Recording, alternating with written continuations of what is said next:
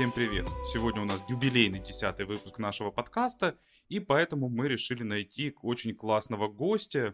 Поэтому, кроме постоянных ведущих Павла и Константина, с нами сегодня Сергей Немчинский, сертифицированный скрам-мастер, программист с 20-летним опытом, ведущий популярного YouTube-канала, работал во всех известных компаниях, даже в некоторых неизвестных, а сейчас является фаундером и руководителем компании по разработке FoxMind Software и курсов по программированию FoxMind Ed. И именно это задает вектор нашей сегодняшней беседы, очень животрепещущая тема. Мы хотим поговорить про образование в области IT. Тема, которая касается и нашей компании, поскольку у нас тут тоже есть свои определенные усилия. В общем, надеюсь, что у нас получится интересная беседа, ну и, возможно, какой-то обмен опытом. Может быть, немного односторонний, но все равно интересный. И, в общем-то, первый вопрос к Сергею. Это зачем вообще IT-компаниям организовывать свои курсы, какие плюсы и минусы, и почему приходится это делать? Привет вам, ребята, и привет слушателям. Я, честно говоря, тут затрудняюсь сказать про все компании, да, потому что в компаниях разные точки зрения, разные потребности. Но, в принципе, учитывая текущее состояние на рынке труда, когда фактически сотрудники выкручивают руки работодателям и требуют каких-то невозможных плюшек за достаточно небольшой опыт или небольшие знания, я просто много общаюсь с рекрутерами и сам был техническим интервьюером практически во всех компаниях, где работал. Во многих и выращивал этих технических интервьюеров в том же Люксофте и в Netcracker. Вот. Я понимаю, что ситуация такова, что работодателю тяжело, и работодателю нужно нанимать новичков. А новичков нанимать очень сложно, потому что в большинстве случаев они сырые и, в общем-то, никакущие. Поэтому, в принципе, вот это вот решение, когда найм идет через внутренние курсы по обучению, то есть фактически это как бы такой extended программа по найму, то есть люди, компания приглашает учиться, и там из них отбирают уже людей, которых можно себе взять. Нормально. Мне кажется, что это достаточно интересная сфера, но мы такие учебные курсы даже конкурентами не считаем. Я говорю про свой учебный центр. Мы считаем, что это, в общем, такой вариант найма. Мы учим, а они уже нанимают и отбирают. То есть разные задачи. А как ты пришел вообще к обучению, к тому, что нужно учить? Вот ты сам изначально, я понимаю, программист, да? В какой момент ты стал обучать настолько много, что это стало основной, одной из ключевых частей твоей деятельности?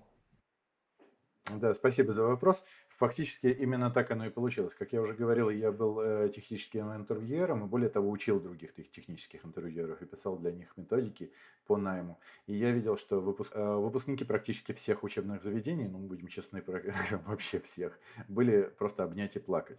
И я такой, неужели нельзя научить студентов нормально так, чтобы они понимали, что делать? Неужели нельзя? Вот же есть четкий список фреймворков, которые мне нужно, есть четкий список вопросов, которые мне нужно. Это никакой не rocket science, это не какой-то заоблачный. И это гораздо проще, чем как меня учили. Я по образованию сам программист, я закончил Московский университет связи и информатики по профессии программист как раз в 96 году. Я помню, как нас учили, я понимаю, что насколько там много было воды. И я понимаю, что нет, на самом деле есть вот такой объем знаний, который дать достаточно легко. Почему его никто не дает? Я попробовал сам, и людям стало это интересно. Позвал друзей. Позвал еще друзей, потом пришлось нанять людей, которые отвечают на телефон, потом так далее, вот и внезапно учебные курсы. То есть росло это именно от моей потребности. Мне было стыдно такое нанимать, честно говоря. А это было в рамках, в период работы какой-то компании, или это уже было после того, как закончил? Я работал тимлидом в компании IntraPro, ныне купленной Люксофтом. Вот, и, в общем-то, занимался в основном наймом. Просто у меня проект был такой саппортовый, и у нас не очень большая нагрузка была, поэтому фактически на меня падало 3/4 собеседований с людьми. И поэтому, поскольку я был не сильно загружен, а тут еще и вот такая история, почему бы не поучаствовать, в общем-то, в развитии учебных курсов. Но курсы я вообще не планировал делать, это совершенно случайно получилось. Просто в какой-то момент я увидел, что у меня 4 недели нет ни одного выходного. То есть мне нужно и по выходным работать, и по будням работать и так далее. И я понял, что нет, к черту, я уволился и пошел заниматься исключительно учебой. Очень крутая история. Спасибо. Ну и тогда, наверное, немного, так сказать, best practices. Как ты считаешь, какой необходимый минимальный уровень вот для таких именно профессиональных курсов, отделимых там от вот этих вот от тенденций в IT, которые сейчас все пытаются продвигать, там, давайте денег, и мы вас куда-нибудь введем, то ли в IT, то ли куда придется. А вот если действительно серьезные курсы, на выходе из которых должен получиться действительно специалист, то есть какие требования входные минимальные? Входные для студента, да, которого берут на учебу. Да, да. Я бы сказал, что минимальные требования, смотрите, у нас, например, на курсах минимальные требования – это чтобы человек самостоятельно разобрался в синтаксисе языка. Ну, серьезно, это вообще не проблема. То есть в интернете огромное количество материала в любом виде. И видео, и текст, и аудио, и картинки, и мультипликации, что угодно, в общем, на любом языке. Если человек не в состоянии это найти, не в состоянии выучить синтаксис, все современные языки синтаксис имеют примитивный, C-подобный, практически все, да, ну не берем так Python. И учится он, ну дай боже, за 3 дня. Какие проблемы, в общем-то. Если человек сам не в состоянии это найти, ну это хороший, в общем, порог входа, с моей точки зрения. Хотя мы в какой-то момент плюнули и сделали курсы для совсем начинающих из серии. Но если вам лень искать, вот вам уже. Вот. И второе, конечно же, это требования по английскому. Я все-таки считаю, что программист, который не знает английского, но это просто не программист по определению. Серьезно, ну что он будет там на русском-украинском искать? Серьезно? Там все экспайренное, неправильное, ошибочное, где-то просто наврано, где-то не по теме и так далее. Вот. Это требования по старту. А на выходе, что с моей точки зрения у нормальных курсов должно получаться, на выходе в качестве именно нормального студента. Студент должен, ну вернее выпускник таких курсов должен открыть любую вакансию на каком-нибудь условном доу, да, и увидеть по своей специальности, увидеть, что 8 из 10 фреймворков, которые там объявлены, он знает. То есть он с ними работал. Если это так, то в принципе он абсолютно готовый для рынка специалист. Вот. Я не говорю все 10, потому что это, конечно, недостижимо, и плюс это требует уже, знаете, не так сложны 81% работы, как 82%. Вот, поэтому по правилу Парето. А сколько времени занимает из твоей практики вот такой вот транзишн от человека, знающего синтаксис, до человека, знающего там 8-10 фреймворков? Знаешь, все очень сильно упирается в очень много аспектов. То есть, поскольку мы, например, вот учим по системе менторинга, то есть у нас нет никакой привязки ни к каким группам и ни к чему другому, то есть фактически у нас студенты занимаются самостоятельно, а ментора только проверяют работы, то студент сам определяет скорость прохождения курса. И по нашему опыту получается, что если у человека был какой-то бэкграунд на каком-нибудь другом языке, ну, например, там часто достаточно свитчатся ребята, например, с 1С, ну, вы же понимаете, 1С потолок стеклянный, ну там выше $1000 заработать, ну фактически нереально. Там дальше ты уже становишься не программистом, а системным интегратором, и там совсем другая работа. Не всем это интересно, мягко говоря. Вот, если человек хочет быть именно программистом, обычно они свечатся, и как раз Java, например, наше основное направление, это как раз для них прям очень хорошо, потому что задачи примерно те же, фактически, автоматизация производства и так далее. Вот. И если приходит такой программист, то, в принципе, мы оцениваем от 3 месяцев, 3-4-5 месяцев. Если приходит человек без такого бэкграунда, то есть фактически не понимающий, как работать с заказчиком, как работать с заданиями, как работать с Гуглом, как работать со всем остальным программистским стаффом, то это от полугода. Вот. Это наше честное время, да, мы не говорим, как, знаете, этот, по жизни встречаешь на просторах интернета какие-то там баннеры «Стань программистом за 1,5 месяца». Что? Ну да. Ну, у нас видишь, в нашем, ну, наше такое, что мы делаем курсы той категории, с которой ты начал, да, что это курсы, из которых мы нанимаем, и мы для себя четко определили, что нам нужны студенты с профильных специальностей, которые умеют решать алгоритмические задачки на любом языке, который им нравится. И дальше вот там мы их делим по направлениям: iOS, Android, Web. И вот Павел ведет одно из них по iOS, вот, собственно. Кстати, отмечу, что действительно вот мы тоже нащупали фактически схожий формат курсов, потому что у нас тоже, в общем-то, требование — это знание синтаксиса языка, и мы тоже добавили английский в требования как совершенно необходимое, и тоже у нас менторинговая система с максимальным самообразованием. Супер. Да. Как говорится, все гениальное просто и еще и совпадает. Да, очень приятно совпадение с экспертом в области. Спасибо. Двинемся, наверное, дальше по вопросам. И такой вопрос, как ты считаешь, насколько играет роль цена курсов, скажем, она должна быть высокой, низкой, бесплатной, еще какой-то? Окей, ну смотри, тоже спасибо за вопрос. Фактически мы экспериментировали с этим. Изначально у нас первые 2 года существования компании мы делали бесплатные курсы для атошников. За свой счет, за счет менторов. Мы тут все патриоты, как говорится, нам нужно помогать ребятам.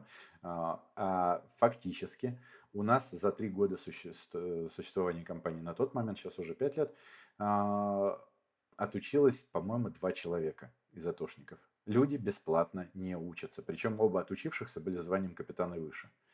То есть это ребята само вполне мотивированные, которым берутся и делают, которым фактически это не так и нужно было, наша бесплатность. Вот. Все остальные приходили и начинали оббивать соответствующим органам груши и просто ничего не делали. В конце концов мы плюнули и сказали, так, ребята, нам шашечки или ехать? Мы, конечно, можем продолжать рассказывать о том, что мы такие все патриотичные и даем бесплатное образование, но это не бесплатное образование, это ничего, это профанация, потому что они не учатся. Поэтому сделали вместо 100% скидки 50%, и они начали наконец учиться. Вот. То есть плата, я абсолютно уверен, что для того, чтобы что бы то ни было двигалось, должны проходить деньги или в сторону курсов, или в сторону студента. То есть кто-то тут должен получать деньги для того, чтобы процесс шел. Потому что когда денег нет, все это идет на уровне, ну, мы тут какими-то там, не знаю, посиделками занимаемся или там кружок школьной самодеятельности. Хочу работаю, хочу не работаю, хочу учусь, хочу нет, в общем-то как бы это все не важно. Вот. Ну, кстати, в мире обычно курсы достаточно дорогие, и вот недавно с Костей как раз обсуждали, что появились стартапы, которые предлагают обучение IT, причем мы обсуждали это в разрезе США, они предлагали IT-обучение за процент от зарплаты, то есть тебя учат, и после этого ты там отдаешь, я уже даже не помню конкретные цифры, но что-то там в районе от 15 до 20% от твоей первой годовой зарплаты. И, естественно, если у тебя там в течение 3 лет этой зарплаты не случается, то как бы все потратили время зря. Забавно, кстати, другое, то, что недавно видел рекламу, что в России запустились курсы по той же схеме. Коллеги, я вынужден вас ошарашить. Давно работают курсы по этой системе в Украине, в MyTech Academy. Видишь, даже мы тут... более того, там немножко некрасивая история получилась. Я высказал как-то на стриме свои сомнения по поводу того, что ну, все-таки 2 года получается по 18% от зарплаты. Я сказал, что вообще-то с моей точки зрения дешевле взять кредит в банке под любые проценты. Ну серьезно, это будет гораздо дешевле, просто раз в 5. Вот.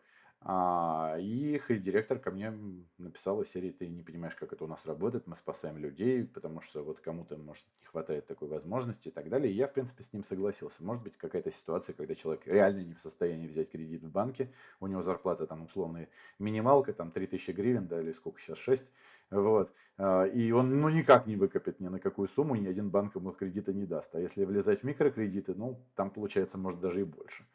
Вот, поэтому, ну, окей. Раз есть спрос, должно быть предложение.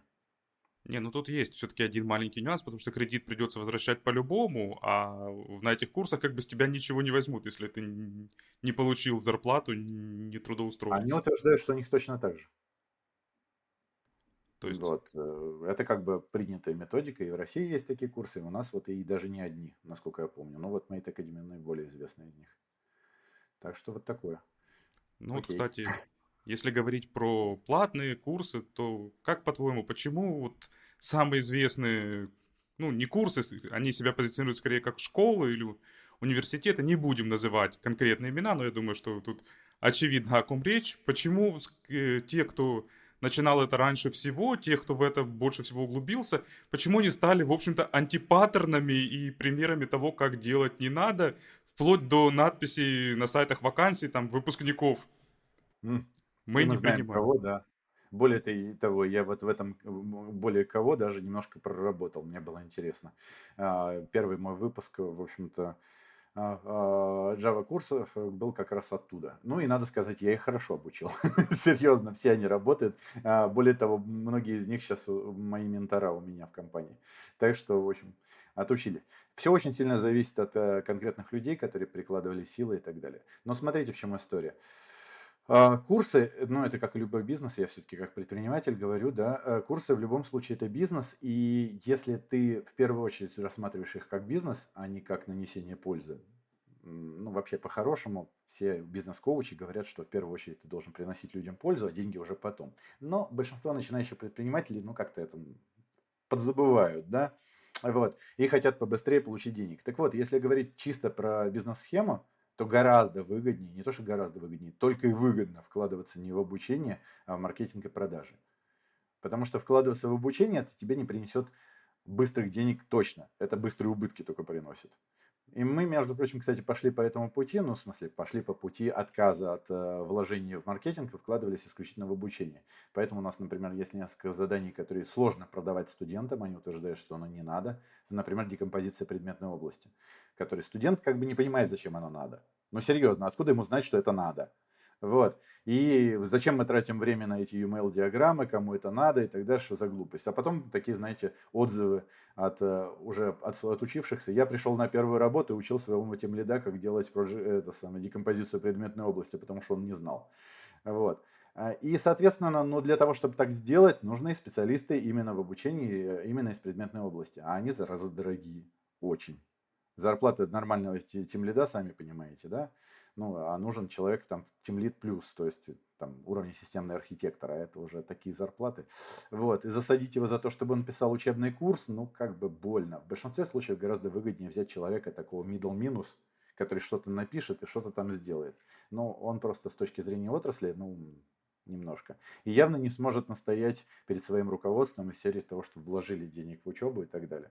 А руководство смотрит на цифры, и с точки зрения цифр именно бизнеса, конечно, выгоднее вкладываться в маркетинг и продажи.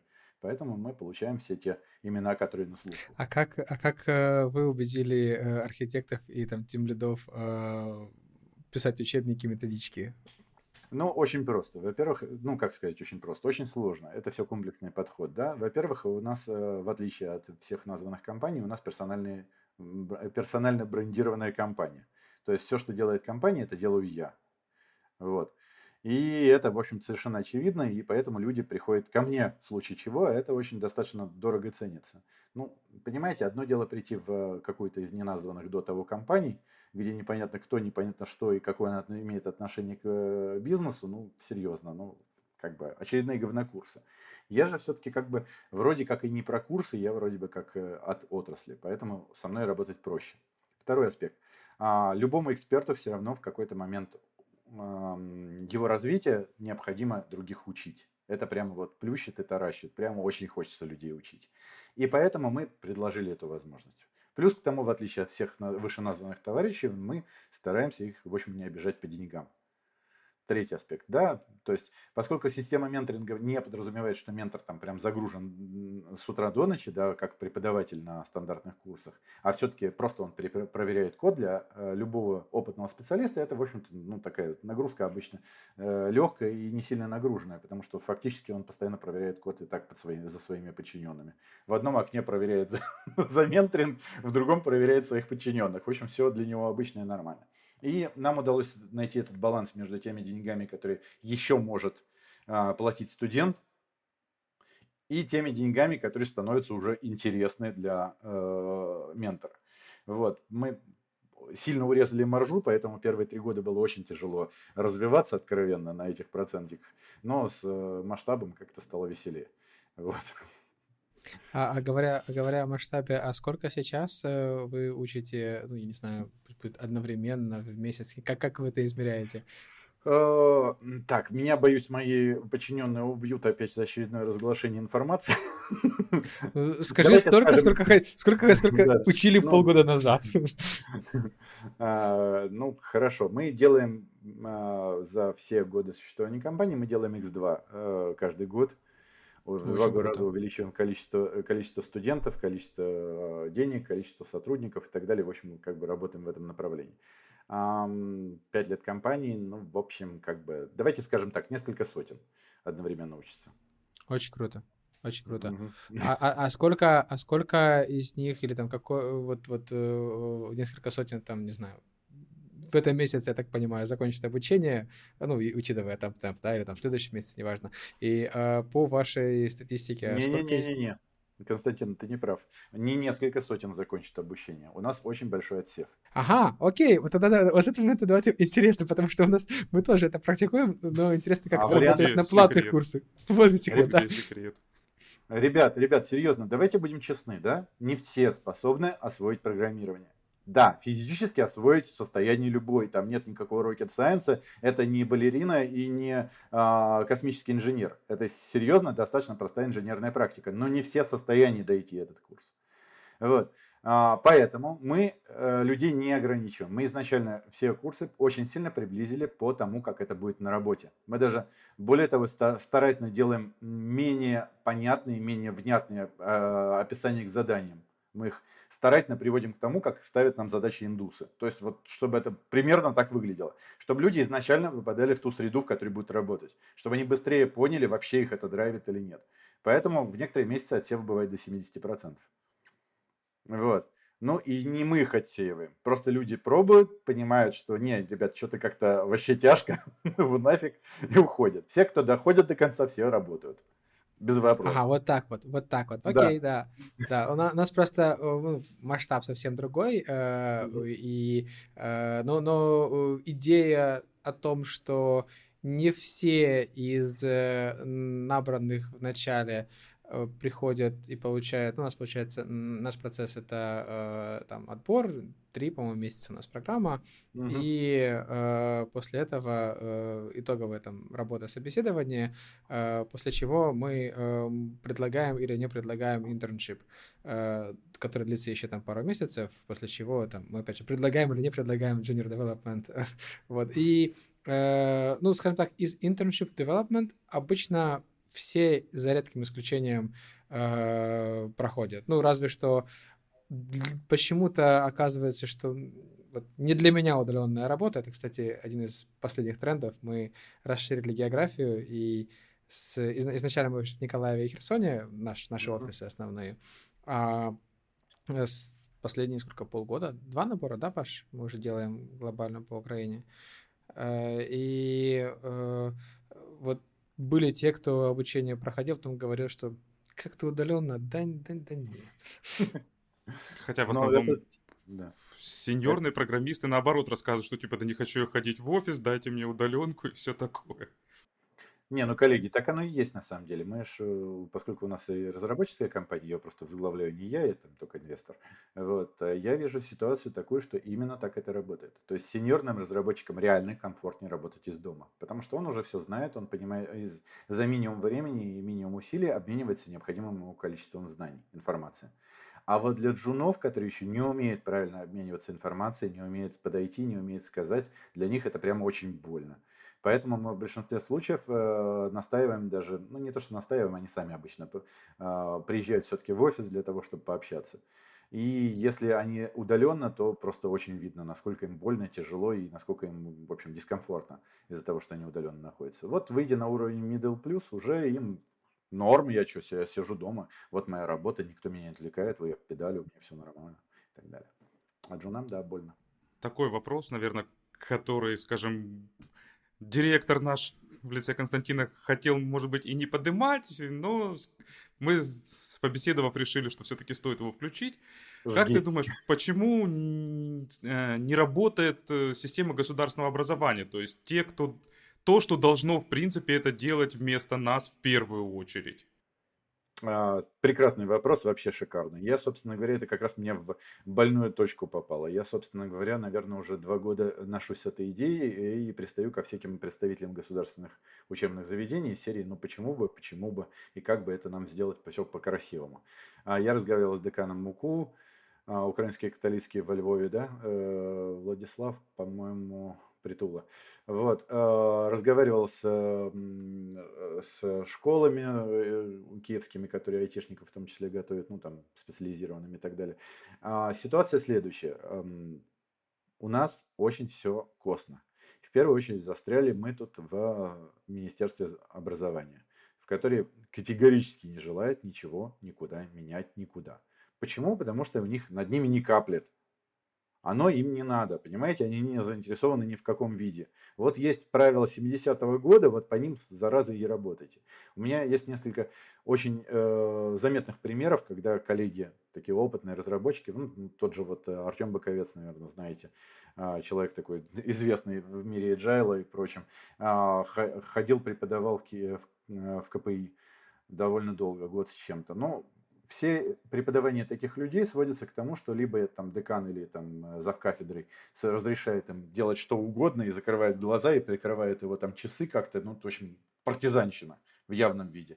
Либо если человек приходит и ему спускают учебный план, по которому вообще-то он положен учить, то это полная ересь, не имеющая ничего общего с требованиями рынка. Ну и фактически люди либо... сдаются в предыдущем варианте, потому что, ну, серьезно, как бы, ну, партизанщина, это все весело, ну, год. Сколько ты сможешь вот этой фигней заниматься, когда ты непонятно на птичьих правах, даешь непонятно что, в общем, да, может быть, студенты тебя учат, но все же. Либо ты пытаешься работать по государственной методике, и это полная жопа, потому что она близко не относится с тем, что нужно преподавать. Более того, второй аспект, после Министерства образования, это то, что студентам ни хрена не надо. Серьезно. Они приходят слишком много.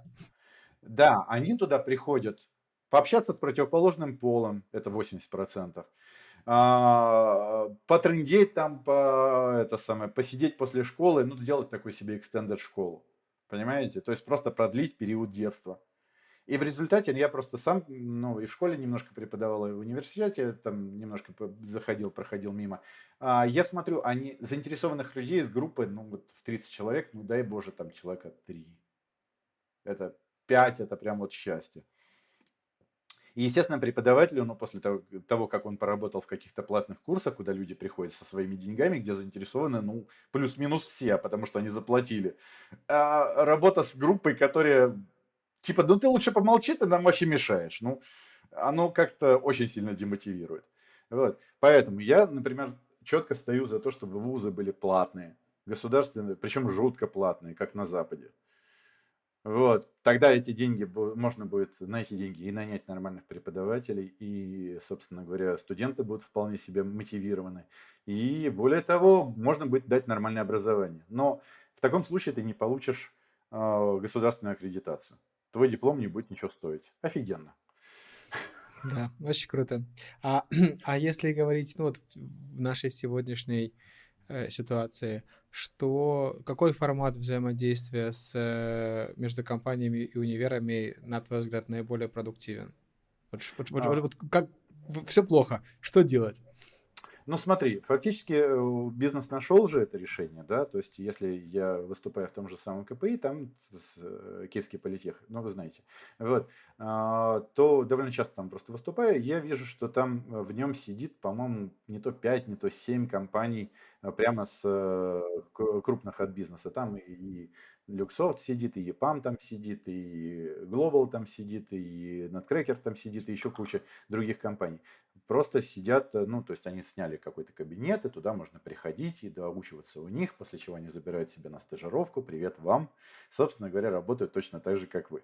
Фактически, вот бизнес нашел такое решение. Оно работает. Я сам в учебном центре Netcracker работал потом с этими студентами. Да, эти ребята достаточно мотивированы, потому что это там 3-5 человек, тех самых мотивированных, которые пришли и хотят работать. Собственно говоря, они на выходе из университета уже имеют там middle плюс позицию. Нормально. Ну вот пока это так работает. Пока фактически на, простите за такую аналогию, на гниющем теле современного высшего образования прорастают ростки чего-то нового сквозь него, используя его как субстрат. Видимо, да. Кстати, это интересная аналогия. У меня, как-то мы прикидывали с друзьями, считали, вот мы берем неназванные курсы из неназванных, оттуда, я думаю, что порядок примерно такой же, может, из группы 30 человек, может быть, 5, может быть, 10 станет специалистами. Из группы в универе, ну, пусть будет там 5, да, вспоминаю там свой поток, вот где-то вот, наверное, из 35 5 магистров в итоге точно нашли хорошую работу, стали специалистами, а работу нашли больше. Вот. И к чему я веду? К тому, что фактически не было смысла нанимать там 100 человек, можно было на старте, да, можно было заниматься только с этими там 5 или 10, но ведь никто не может себе этого позволить, поэтому мы говорим о том, что потом скидываются все для того, чтобы эти вот 5 самых заинтересованных получили более-менее неплохое качество преподавания. Это я веду к тому, просто хорошая аналогия, что гниющее тело дает вот так и здесь, что много людей, которые не заинтересованы, фактически их родители скидываются на то, чтобы заинтересованные могли получать хоть что-то. И если пользоваться этой аналогией дальше, этой мыслью дальше, то, да, в общем-то, чем больше курсов, тем лучше. Кто-то на эти курсы толково попадет, это его шанс получить то, что он иначе бы не получил. Да, конечно, лучше идти к Сергею, я понимаю это. Я не занимался продажей. Кстати, ты знаешь, у нас вообще не... Извини, что перебил. У нас вообще не работает фактически учеба для школьников и студентов. За все время отучились, по-моему, 2 студента или 3. Потому что система менторинга предполагает, что человек самомотивированный и с селф-менеджментом. Нет, они не умеют селф-менеджмент вообще. То есть фактически человек младше 25 лет, с селф-менеджментом, я таких встречал там буквально единицы. Вот. Поэтому так не работает. Кстати, еще интересный аспект с тем, как бизнес развивается с другой стороны. Вот все курсы фактически крупные, да, если мы берем тот же самый Шаг или там тот же самый Скиллап или еще кто-то, они все думают над тем, чтобы открыть собственные аккредитованные учебные заведения. Да? Шаг получил там аккредитацию как колледж, там еще кто-то, я детали не знаю, но общий смысл того, что идут в эту сторону, то есть замещая не работающее среднепрофессиональное образование. Колледжи вообще не работают. Если уж в институтах хоть что-то где-то шевелится, то колледжи, простите, это вообще просто откровенно школа и просиживание задницы. Вот. Возможно, в этом направлении как раз все так и сработает. Возможно, что просто частные учебные заведения заместят колледжи, а потом доберутся до высших учебных заведений. Там реально проблема с аккредитацией большая.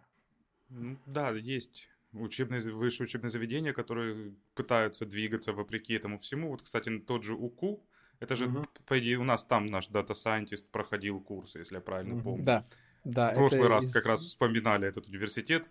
Я еще для себя так немножко удивился. Но вот они, судя по всему, очень продвинутые товарищи.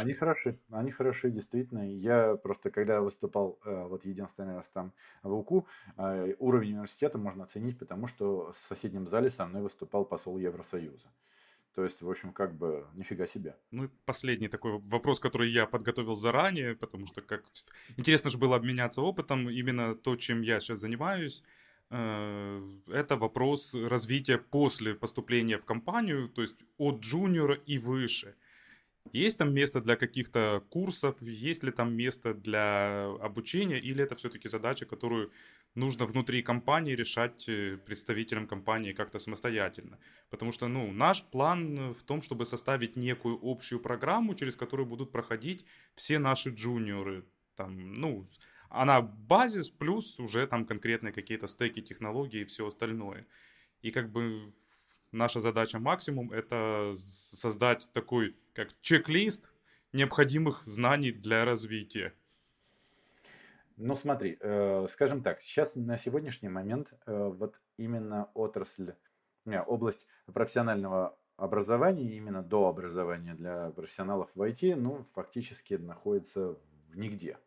Потому что есть совершенно разрозненные отдельные какие-то курсы, которые там какие-то энтузиасты, там, я не знаю, тот же Коля Алименков там пару курсов делает там по технологиям джавовским, серьезно, там дипдайв и Hibernate, там еще на что-то.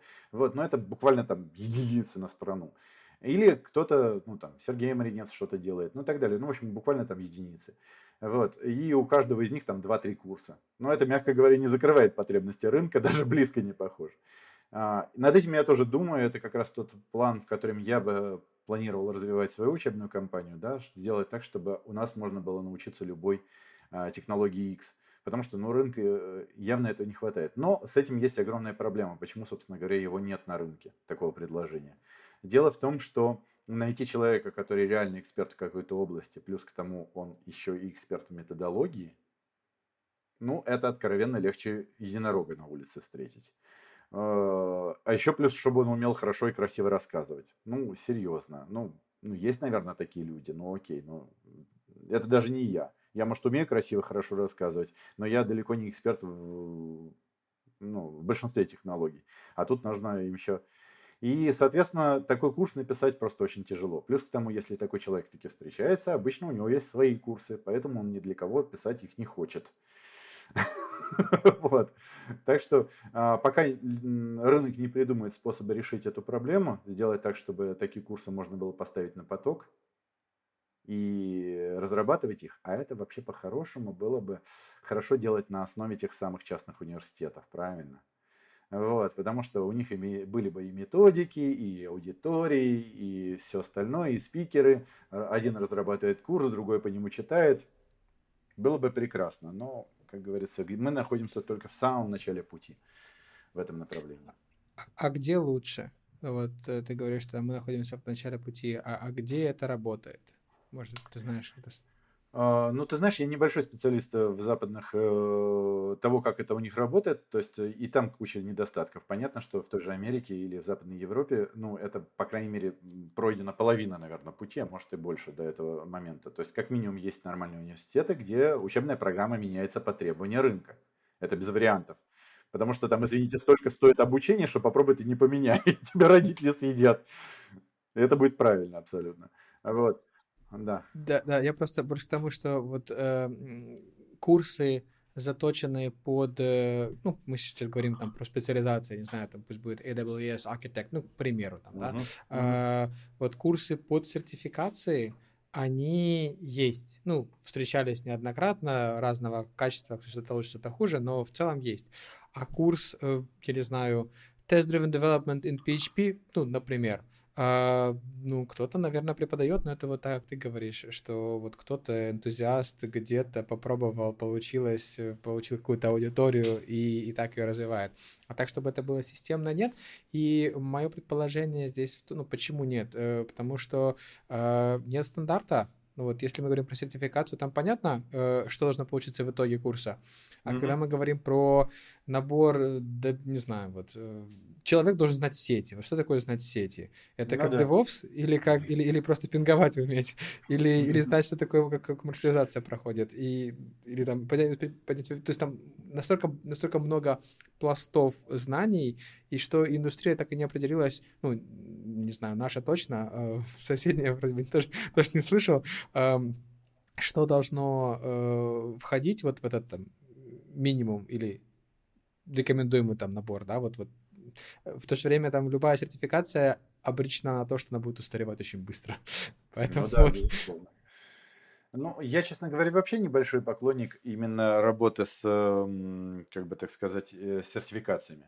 Сертификация – это хорошо для самой компании, которая выпустила продукт. Компания выпустила продукт и получает дополнительные деньги с того, что сертифицирует по этому продукту. Зашибись, так работает половина open-source'ового софта, там тот же самый Apache Foundation, по-моему, исключительно с этого деньги делает. Им хорошо и здорово, не вопрос. Но для самой индустрии, серьезно, ну вот, предположим, мне нужен там Java-разработчик, for example, да, и что мне даст то, что у него есть сертификат того же Apache? Ну, как бы... Он там бывал. Да, но он о нем знает. Ну, то есть, можно не спрашивать, но серьезно, я все равно спрошу. Потому что, если для меня это критически важные знания, то я уже лучше поспрашиваю, что именно он знает. Вот. И я поэтому не смешивал бы сертификацию именно с получением методологически правильного образования.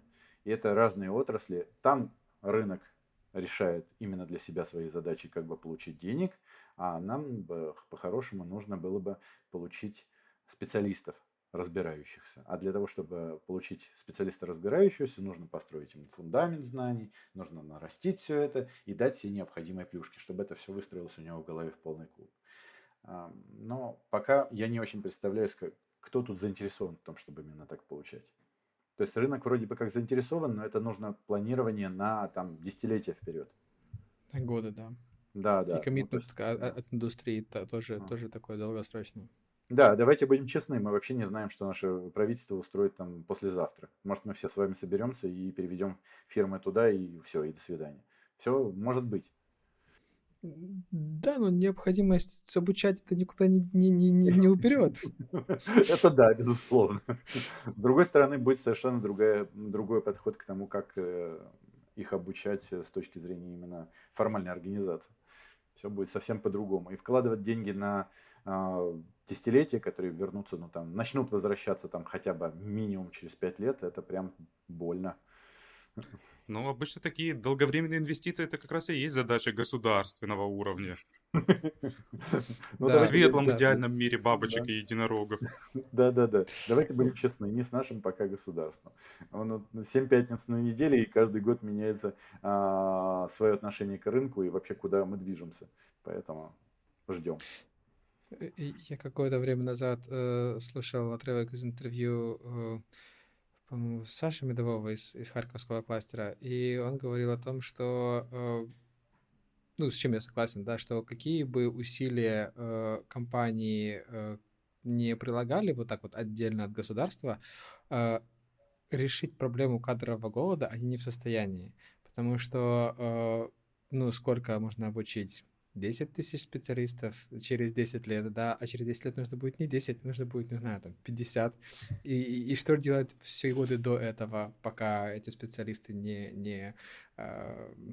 Так что здесь, к сожалению, нет другого варианта, кроме как, идти шины сжечь у Министерства образования?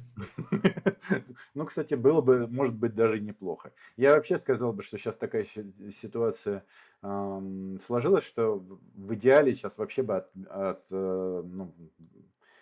убрать вообще всю эту процесс аттестации, и пусть рынок сам решает, чего стоит каждый из дипломов. Понимаете?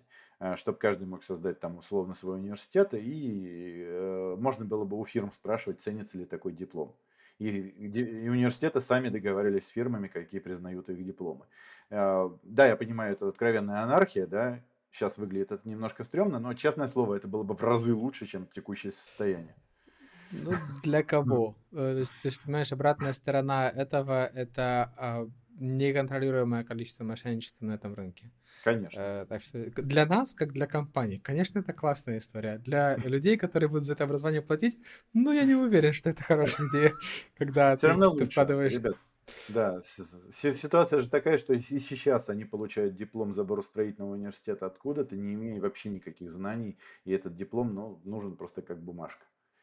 А мне, кстати, вот тут недавно было у меня карьерное консультирование, я консультирую ребят, там, которые хотят менять свою работу, интересное развлечение, честно говоря, мне прям нравится, вот, из Америки. Он сказал, что у них вполне официально ты можешь купить диплом, но ты при его покупке подписываешь документ о том, что ты это все знаешь и готов отвечать за все эти вопросы. То есть ты берешь на себя обязательство того, что ты соответствуешь требованиям этого диплома. Без никаких этих самых. Я прям впечатлен. Интересно. А какого универа, чтобы, на заметочку взять? Будем знать. Да, что-то в районе $3000 он сказал. Это стоит такая бумажка. Вот. Прекрасно. Это меньше сеньорской зарплаты.